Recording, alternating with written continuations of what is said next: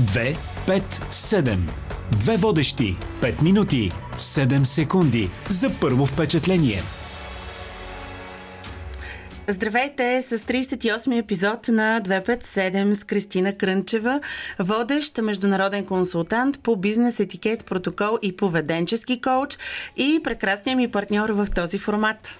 И Катя Василева, най-красивият глас на Радио София и изключително обаятелен модератор – какви са начините да прекъснем инерцията. За това ще говорим днес, защото до там спряхме в предишния епизод.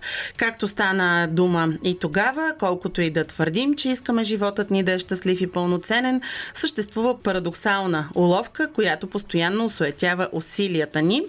А тя е, че автоматичната ни реакция в живота не е да изпитваме щастие и смисъл, а да изпитваме инерция или иначе казано в живота. Това, което правим по-често от всичко останало е да продължаваме да вършим това, което си вършим, даже и когато вече не искаме, просто по инерция.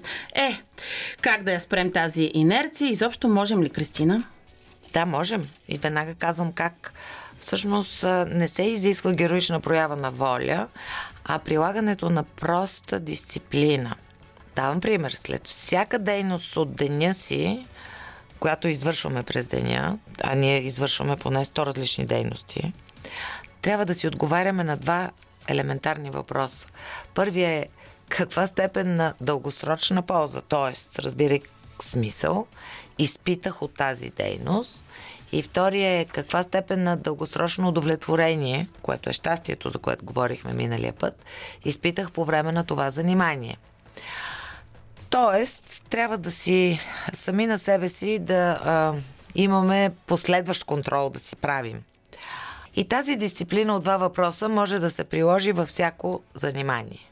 И ако отговорът не ни харесва, вероятно трябва да отчетем и другите фактори, защото никой не е сам в обществото, преди да предприемем радикални действия или пък а, твоят съвет и работещото решение е друго?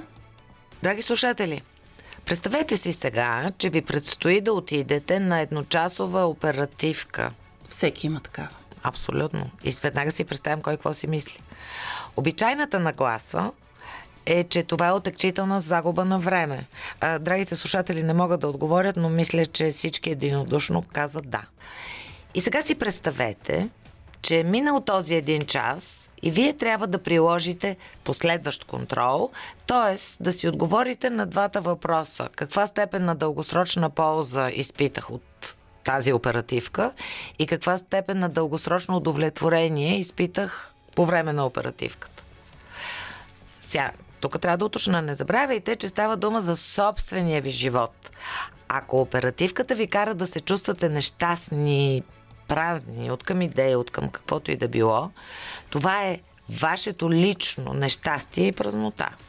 Затова се опитайте да извлечете най-доброто от ситуацията, вместо автоматично да се приемате за жертва. Имате две възможности. Първата е да отидете на оперативката и да се чувствате нещастни, както всъщност всички правим. Възможно и на други присъстващи да помогнете да се почувстват така, като им смигнете, нали, знаеме как става.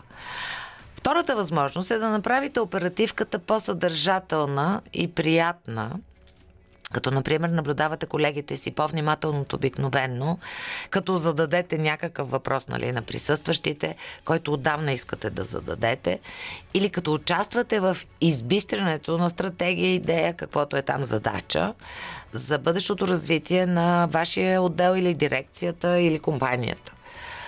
Всъщност, това, което ще промените в този случай е своят личен подход към която и да е дейност променяте умствената си нагласа. Вече не функционирате автоматично по инерция.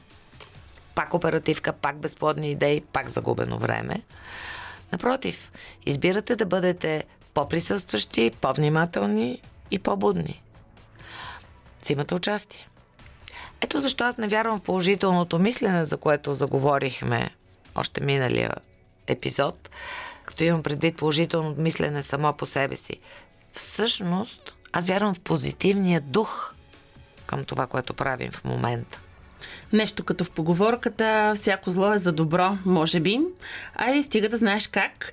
Ако и вие имате лични казуси и търсите отговори и решение, не се колебайте да ни пишете на 257.bnr.bg, защото и времето не винаги е такова навън, каквото го виждаме от нашия балкон.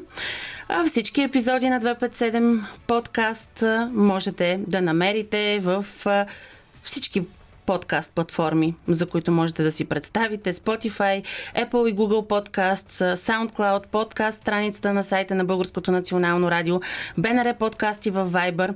Само трябва да изпишете 257 подкаст с цифри и на латиница и ще видите, че формулата работи.